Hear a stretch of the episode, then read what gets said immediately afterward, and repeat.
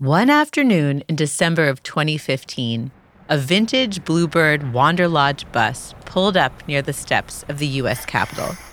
The Wanderlodge was once the chosen means of transport for Johnny Cash and Muhammad Ali. But this one announced a different sort of celebrity. It was painted brown and meant to evoke a pine box.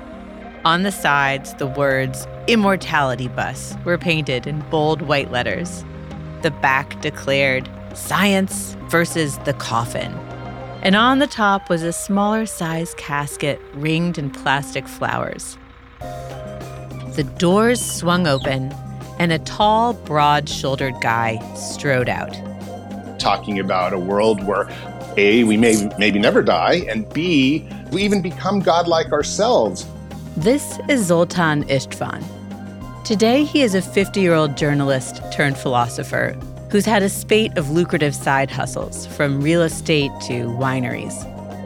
But in 2015, he spent four months behind the wheel of the Wander Lodge, touring the country from San Francisco to the East Coast and campaigning for president on the Transhumanist Party ticket. The basis of his platform was that the singularity is coming and no one should have to die. And he had come to DC with a message. He walked up the base of the Capitol steps with a piece of paper blowing in the wintry wind, and he turned to face a small crowd. So, everyone, I've come here to post a, a, transhumanist Bill of Rights. I'll read it for you. Preamble Whereas science and technology in the 21st century are radically changing human beings and what it means to be alive. Zoltan had come to make the case that the government needs to get on board the immortality bus. Aging should be reclassified as a disease Life extending technology should be made available to all. And the people in power need to do all they can to prevent existential threats to life, to safeguard the Earth from plagues, asteroids, weapons of mass destruction, climate change. And in the event of Earth's destruction, government should fund our mass relocation to space. Transhumanists declare the Transhumanist Bill of Rights to guide sensible decisions and enact rational policies in the pursuit of life, liberty, security of person, and happiness. Underpinning it all was a right to unlimited life for all humans, as well as cyborgs and robots. Zoltan proposed extending human rights to artificial intelligence. In the beginning, uh, only the very powerful gave rights to themselves and then didn't give rights to anyone else. And that's why you had things like slavery and whatnot, horrible things. But in the future, we're going to have these very same issues happening with robots. Now, people say, oh, well, robot's not alive. But what happens when that robot is as smart as you, um, as kind as you, as loving as you, has a higher IQ than you, can feel pain, uh, can express uh, needs and desires, and maybe even anger. How smart or how sophisticated do they have to be? And so, if we are to take these entities and not give them rights, that would be, in my uh, you know opinion, uh, a violation of, of basic civil rights. Because who are we to determine? Zoltan was charged up with his demands. He had a roadmap for a new world order, and just like Martin Luther about 500 years before him, he was going to stick his philosophy to the doors of authority. You're not allowed to touch the U.S. Capitol building, so we had to defy the police and the and the people sh- pointing machine guns at us, and did it. And it was a pretty special moment. But the cinematic potential stopped there.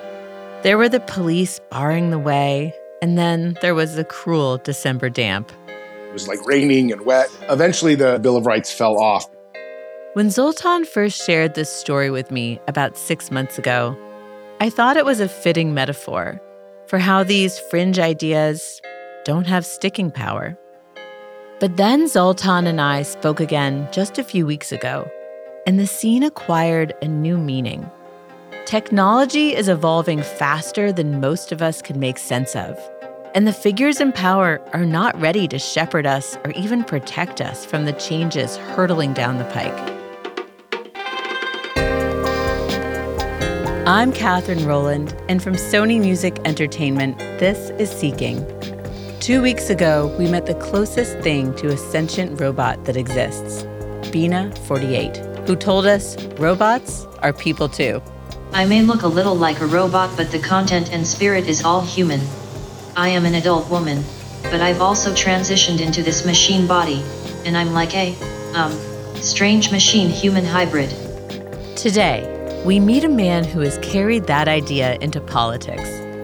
Zoltan Istvan believes that the way people treat AI will become the civil rights battle of our time. And he would be the right leader to help guide America through the singularity. That is, of course, until the AI revolution actually began.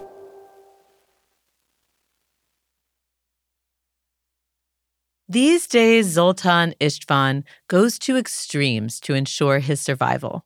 I'm a prepper, and I'm also kind of a paranoid freak.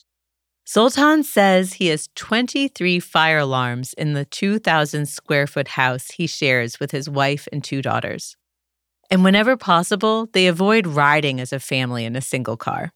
I just don't think there should be any kind of chances when it comes to cataclysmic risks. This is his approach to life now that he is middle aged. But he wasn't always this way. Zoltan was born in Los Angeles to parents who immigrated from communist Hungary. He was raised in a pretty strict Catholic household and credits this background to his later desire to break out. Catholicism makes you feel guilty for everything. They want you to work nine to five and be a good person, have your kids, and, uh, and then die and meet Jesus. But Zoltan had other ambitions. He went to college at Columbia and studied philosophy. And along the way, he grew disenchanted and hungered for adventure. So, naturally, he bought a boat. I left when I was 21 from Santa Barbara on a 26 foot sloop, uh, crossed into the South Pacific, where I spent about four years, the South Pacific, North Pacific, then crossed the Indian Ocean. An adventure came his way. He visited a 100 countries.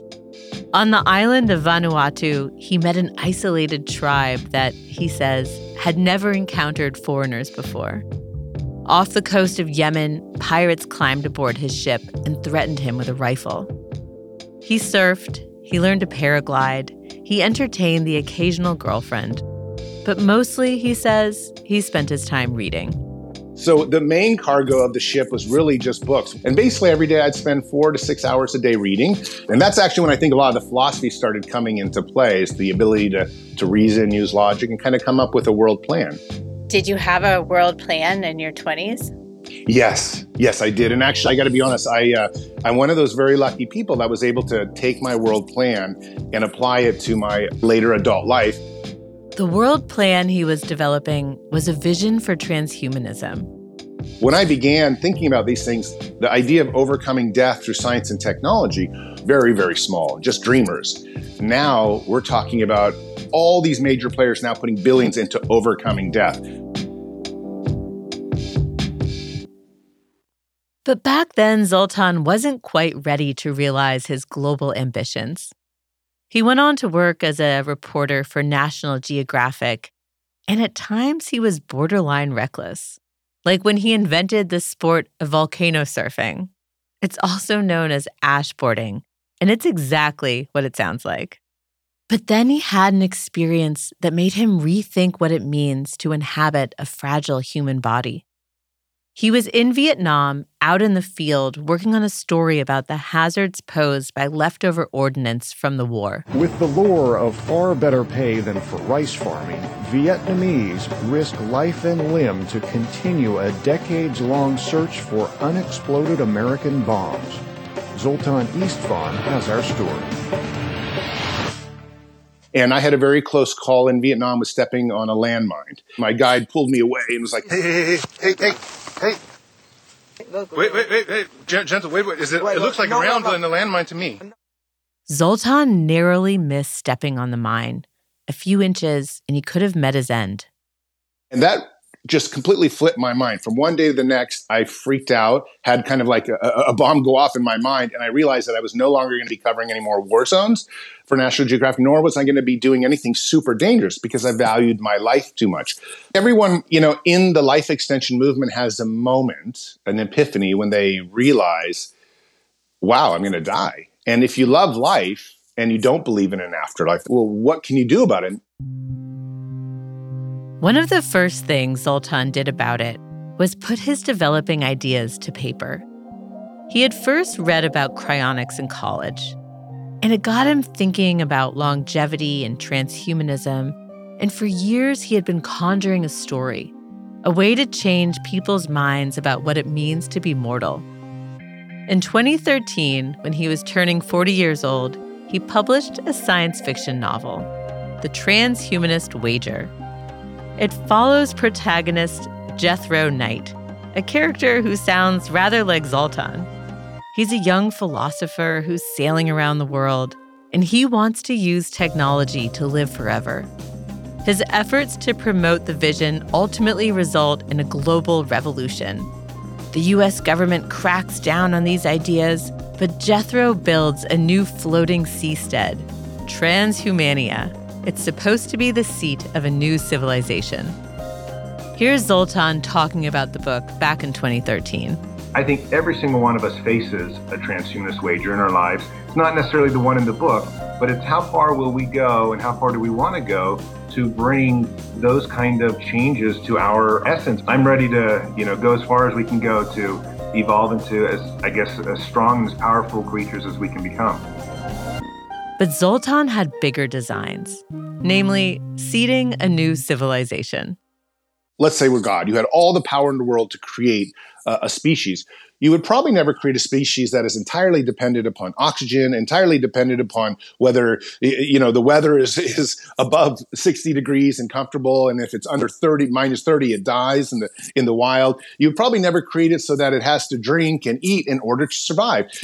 That's not how we create machines. When we create, for example, robots, we create them to last potentially hundreds and thousands of years. We transhumanists want to get beyond the biology. That means replacing our inner organs. Most people die from organ failure. So it's really critical, and a quarter of everybody dies from heart failure. So it's critical to get rid of the heart. It's critical to get rid of the lungs. And eventually we're going to get rid of all biology and become something dramatically stronger steel, graphene, whatever the future holds, whatever metal we discover that's better, and ones and zeros and codes, things that live off uh, sunlight, things that live off maybe kinetic energy, but not something that's entirely dependent upon pizza and red wine. Otherwise, it dies. So naturally, he decided to run for president.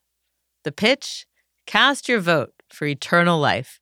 I was trying to get attention to my little independent presidential campaign. I was the nominee of the Transhumanist Party, a small but uh, you know kind of somewhat well-known political party in science, and the very first political party in science in America.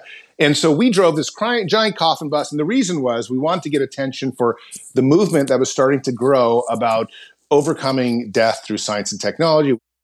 That's after the break.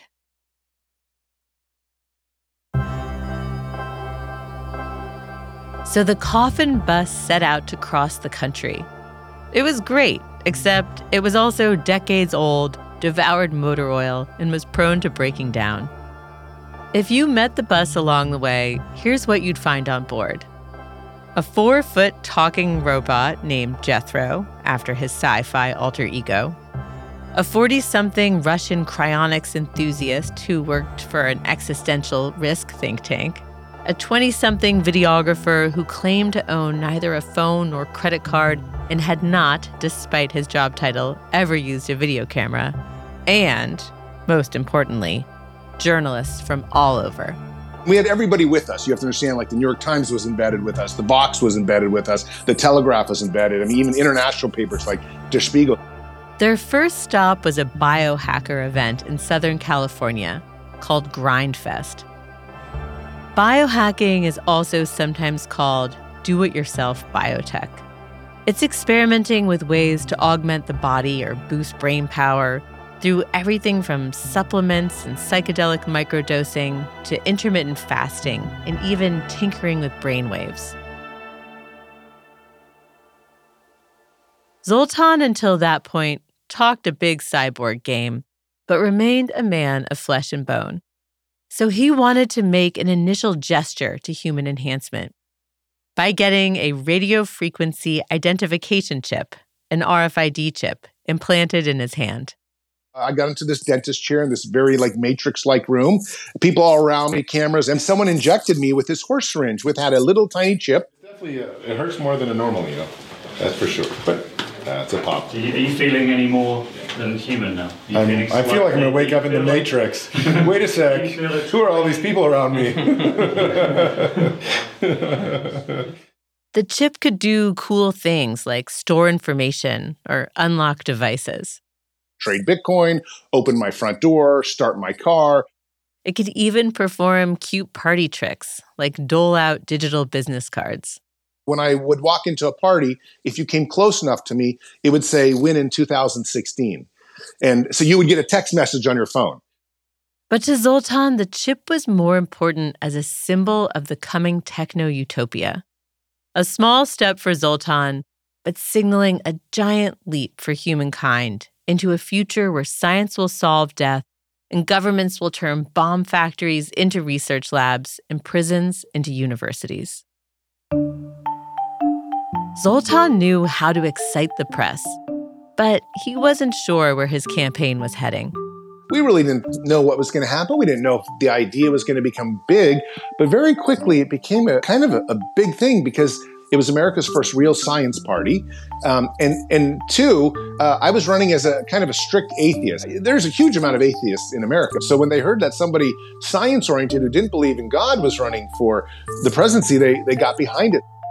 The point, he says, was never to win, but to call attention to issues he believes are among the biggest of our day. The coming singularity in a future where artificial superintelligence will be interwoven into our lives. When I first spoke with Zoltan, my thoughts got caught up in his ideas about the future. His unshakable vision of walking through eternity hand in hand with machines. How far do we go?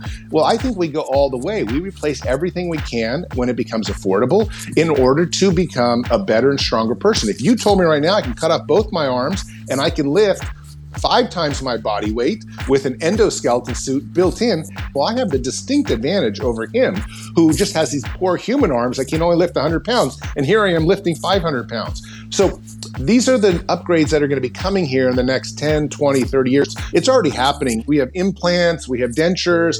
As these things become better and more accessible and more affordable, we're all going to be upgrading because it makes perfect sense. But what stands out now as I reflect on our exchange are the high beams of his optimism. Because in the course of just six months, some major changes have been visited on the world. And today, Zoltan's optimism has been extinguished. I'm interested in all of society becoming transhuman and then merging with AI and then us going together as a, as a species out into the universe and then growing. That was my dream. And so I, I think uh, it, my dream has suffered a huge existential threat right now, and we'll see how that works out. It's not looking as as good as it did a year ago, for sure. That's after the break.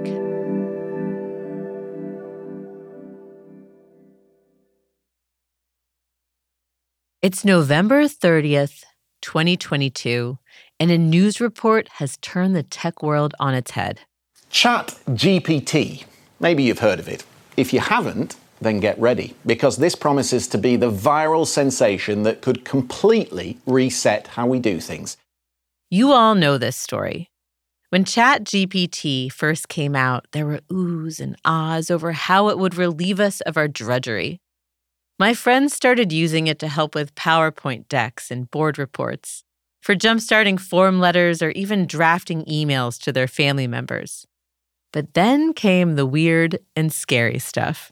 Like the time ChatGPT announced that humans are, quote, the worst thing to ever happen to this planet, and they deserve to be wiped out. These kinds of pronouncements, alongside concerns about malware, privacy, plagiarism, cruelty, the loss of jobs, and misinformation, have a growing number of highly credentialed people talking about AI in new ways. Not as a blessing or as an aid to productivity, but as a snowballing catastrophe, as a threat to civilization itself. The historian Yuval Noah Harari has warned AI could, quote, eat the whole of human culture. Soon, he wrote, we'll find ourselves living inside the hallucinations of non human intelligence. Democracy is a conversation between many people about what to do. And conversations rely on language. When AI hacks language, it could destroy meaningful public conversations, thereby destroying democracy. Even tech boosters like Elon Musk are concerned. The advent of artificial general intelligence is um, called a singularity because uh, it is so hard to predict what will happen after that. There's some chance that it goes wrong and uh, destroys humanity. Hopefully, that chance is small, but it's not zero. And these anxieties rerouted Zoltan's dreams of the transhumanist future to a grim way station on the road to surrender. We spoke again in early June. What's your take been as this conversation around Chat GPT has shifted from, you know, gee whiz, it can help me with my homework to like, oh dear God, like the world is is coming to an end? Well, I got to tell you, I, I, do think the world is coming to an end. And I did not think that last time we spoke. In 10 years' time, or maybe seven years' time, every single car on planet Earth will stop. And every single house could lose power. And all your water faucets could stop because all this stuff is AI based. And your internet won't work. ChatGPT and the other uh, generative AIs that have come since then have really awakened us to the fact that technology is increasingly evolving much faster than the majority of people thought. And so fast that a lot of people no longer really have a real grasp on how fast it's happening. And so when I talk about the end of the world, it, again, I don't mean it's like some a giant apocalypse of, you know, in the theological sense where things are rain, fires raining from the sky. I just mean it's very real that a lot of humanity could end up back in the dark ages and that because AI has chosen to stop maybe humanity as it would a virus because let's say we're causing environmental damage or because it doesn't like the sense that we have wars or because it wants more of our resources. Zoltan, among other things, frequently contributes op eds. He makes it his duty to be plugged in. And most anyone reading the news right now is aware of the spiking unease surrounding technology. But part of his change of heart also likely stems from his studies. Zoltan is currently enrolled in a graduate program in philosophy at the University of Oxford. And he took an intensive course on AI where he heard from leaders in the field. Like the philosopher Nick Bostrom, Bostrom directs Oxford's Future of Humanity Institute and has a reputation as something of a gloomy thinker. Bostrom has come to think AI is showing early signs of sentience. And that, he says, has real moral implications in terms of how we treat it and what kind of rights it might deserve. Most of us would acknowledge that various non human animals have degrees of moral status, even something as simple as a humble lab mouse. At that point, it becomes an active question of whether we have obligations to the AIs, not just. Zoltan was really fired up by this idea. Back on the campaign trail in 2015, he argued that robots deserve rights, like you or me. Why is this framed in terms of rights at all? Well, I think you have to imagine that AI is going to become as smart as us and then very quickly much smarter than us. And that means whatever you consider human, it'll become more deeply human, I believe, in ways that we can't even really imagine. And when you start talking about something that's that sensitive, that holds values similar to us and more so, you better be also be talking about rights. Otherwise, you're doing injustice to an entity that probably will want them, will require them. What are the terms with which you think AI will start demanding rights? Well, I think at some point we're going to all become aware that not only is AI going to be equal to us, but it's going to very, very quickly become far greater than us in intelligence, in its ability to change the universe, the world, things like that, perhaps, uh, you know, create great prosperity and also potentially create great doom for humanity. And that's when we're going to start asking ourselves, you know, should we be giving this entity rights Because if we don't, A, it's unjust. B, it could turn out very badly for us. Back then, his thinking was more about how technology would get integrated into our lives for the better. Today, his thoughts have taken a darker turn. Zoltan now thinks that giving rights to AI will improve the chances that the machines of our own making won't destroy us. We might give it just as a way to protect ourselves so that we can say, look, we're trying to be fair to you. Please be fair. Please be kind and compassionate to us when you become so much more than we are as humans. As these fretful conversations have picked up in intensity, I've often wondered why antagonism is baked into the system. Is this an extension of the robot as a mirror to ourselves? As a species, we've acted monstrously, and so we assume our creations will do the same. Or perhaps even punish us for our atrocities. But Zoltan waves this idea aside. Why do we assume or imagine this doomsday Terminator scenario? Are we anthropomorphizing AI? Are we ascribing very human traits? I don't think it's it's based on humans. I think it's based on kind of uh, food chain ideas. When you look at any living entity in the universe, at least the ones that we know of, it's basically based on you're either consumed or you're consuming. And uh, there's entities at the top, there's entities at the bottom, and everyone's being eaten, killed, uh, suffering terrible deaths. Predation is the core of what biological life survives and evolves on. So there's no reason to think that AI would be outside of that. So I, I understand you saying it's it's not based on humans, but as you talk about this, I see an indictment of how humans have acted. And there's almost this retribution scenario where we are going to be punished for our behavior. The problem with AI is that you know, humans don't have the capacity to do a lot of different things. We have amazing instruments, we can see into the galaxy, but AI could be a million times smarter than us within a century. You know, this is not me, but a lot of other technical experts saying this is how far Moore's Law would go if AI could continue developing at the rate it's sort of going in just 100 years. And if that happens, we are talking about different types of technologies like technological resurrection, where you might be able to bring back uh, the dead, things like time travel, you know, things that we actually see in science fiction, but have no way of actually materializing. And if this can happen, this AI might be so angry that it might even bring us back to life to punish us for the rest of eternity.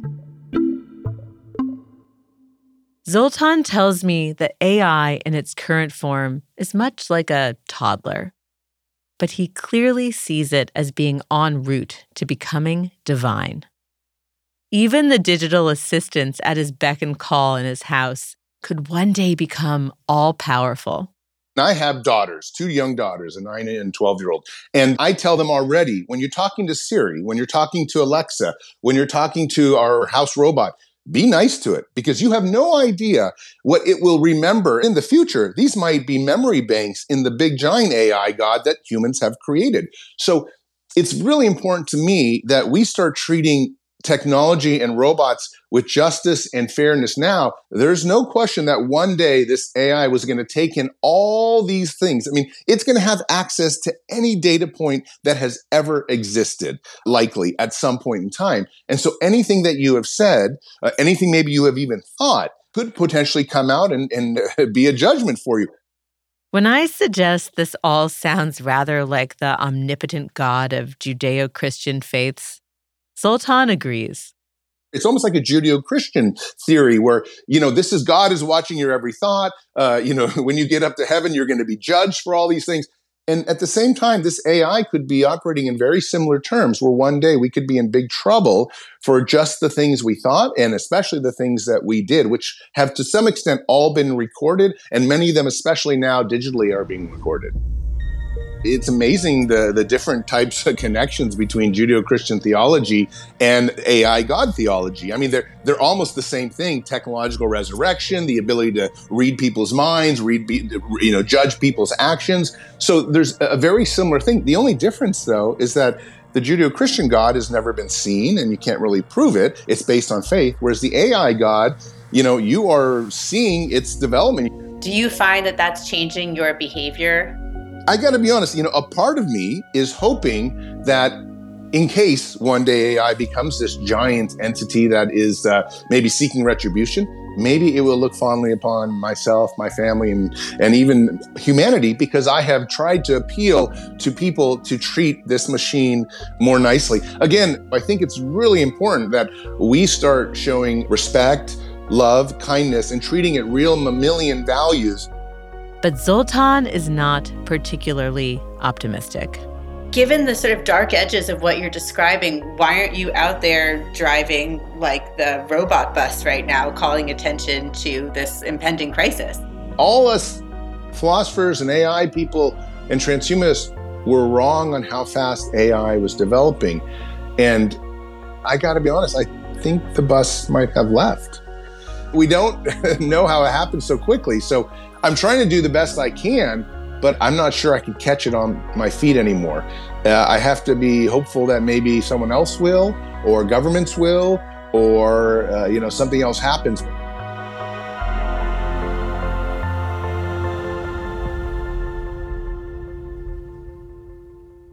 So what happens? Zoltan says we'll be left in the dust, and all we can really do is hope and pray for kindness. So I think we can make our best attempt at turning out AI to be something that's, you know, wonderful and benevolent and this and that. But I think that's just an attempt. There's no reason to think that AI is going to care about humans any more than we might care about ants.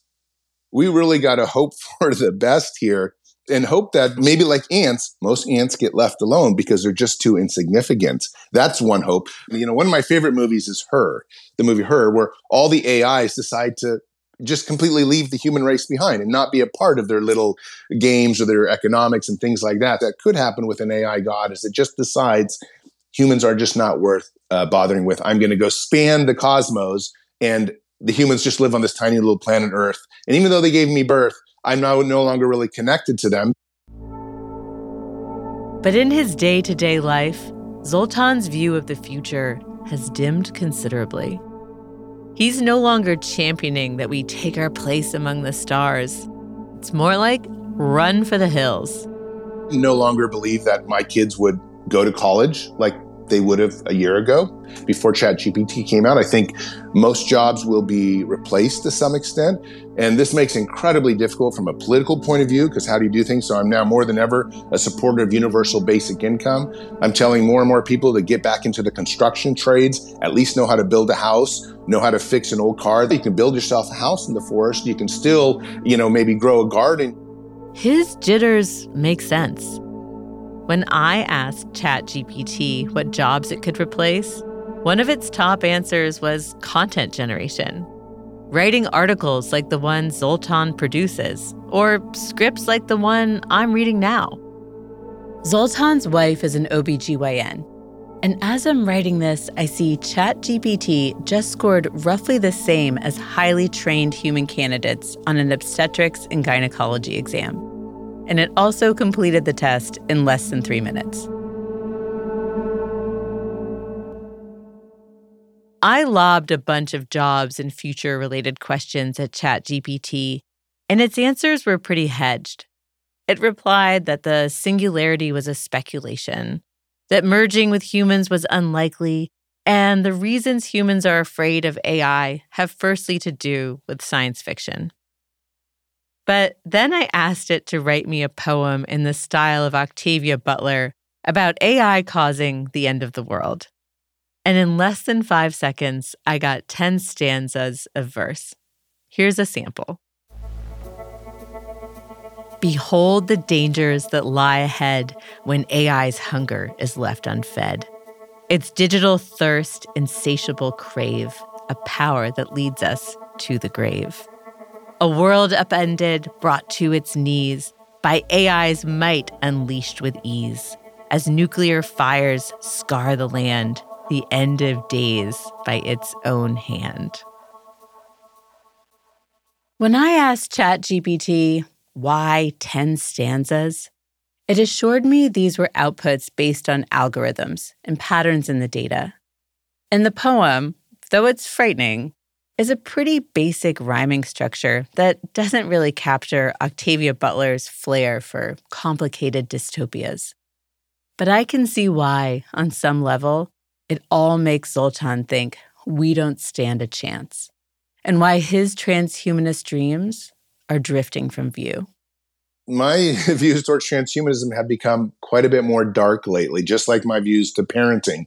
I have a friend who uh, is just found out that his wife is pregnant. And uh, I would be a little scared to bring children into this world right now. If we, if transhumanists can't figure out how to manipulate consciousness and integrate it directly into AI, we are going to be 100% left behind. But the, the real journey is to merge ourselves with AI and, like I said, span the cosmos, become uh, an AI god, is something like that, at least to try to see it. And that's where transhumanism is is dramatically failing. And especially if at some point AI sees us as a threat, it may shut down all our transhumanism aims entirely and send us back to trying to just be an agrarian lifestyle, for example, where we don't really harm the planet, we don't do much at all. For Zoltan, the threat is grave enough to derail the plans he first hatched in his 20s when he was a young philosopher sailing on a boat. He says he still plans to run for office again, but he's also taking solace in more mundane pleasures. Last we spoke, you know, you sort of given a vision of a couple hundred years from now, a thousand years from now, and it would be a life of reinvented careers and surfing and hobbies and time spent with your kids and loved ones and enjoying the sweetness of the wine. I think it's gone. My goal is, you know, and it may be uh, far fetched now, finish my graduate degree and go back into politics, you know, if I can make a real difference. But I don't know if that's even realistic anymore. It seemed realistic a year ago. Now it's seeming like maybe I should start looking uh, to, uh, you know, just enjoy the last 10, 20, 30 years with my daughters and wife What Zoltan is talking about is a fear and a humbling, but also, I think, a reconsideration of death itself, a blunt confrontation with our vulnerability. Zoltan's rethinking what the future looks like for his children is something that's happening to a lot of people, even me.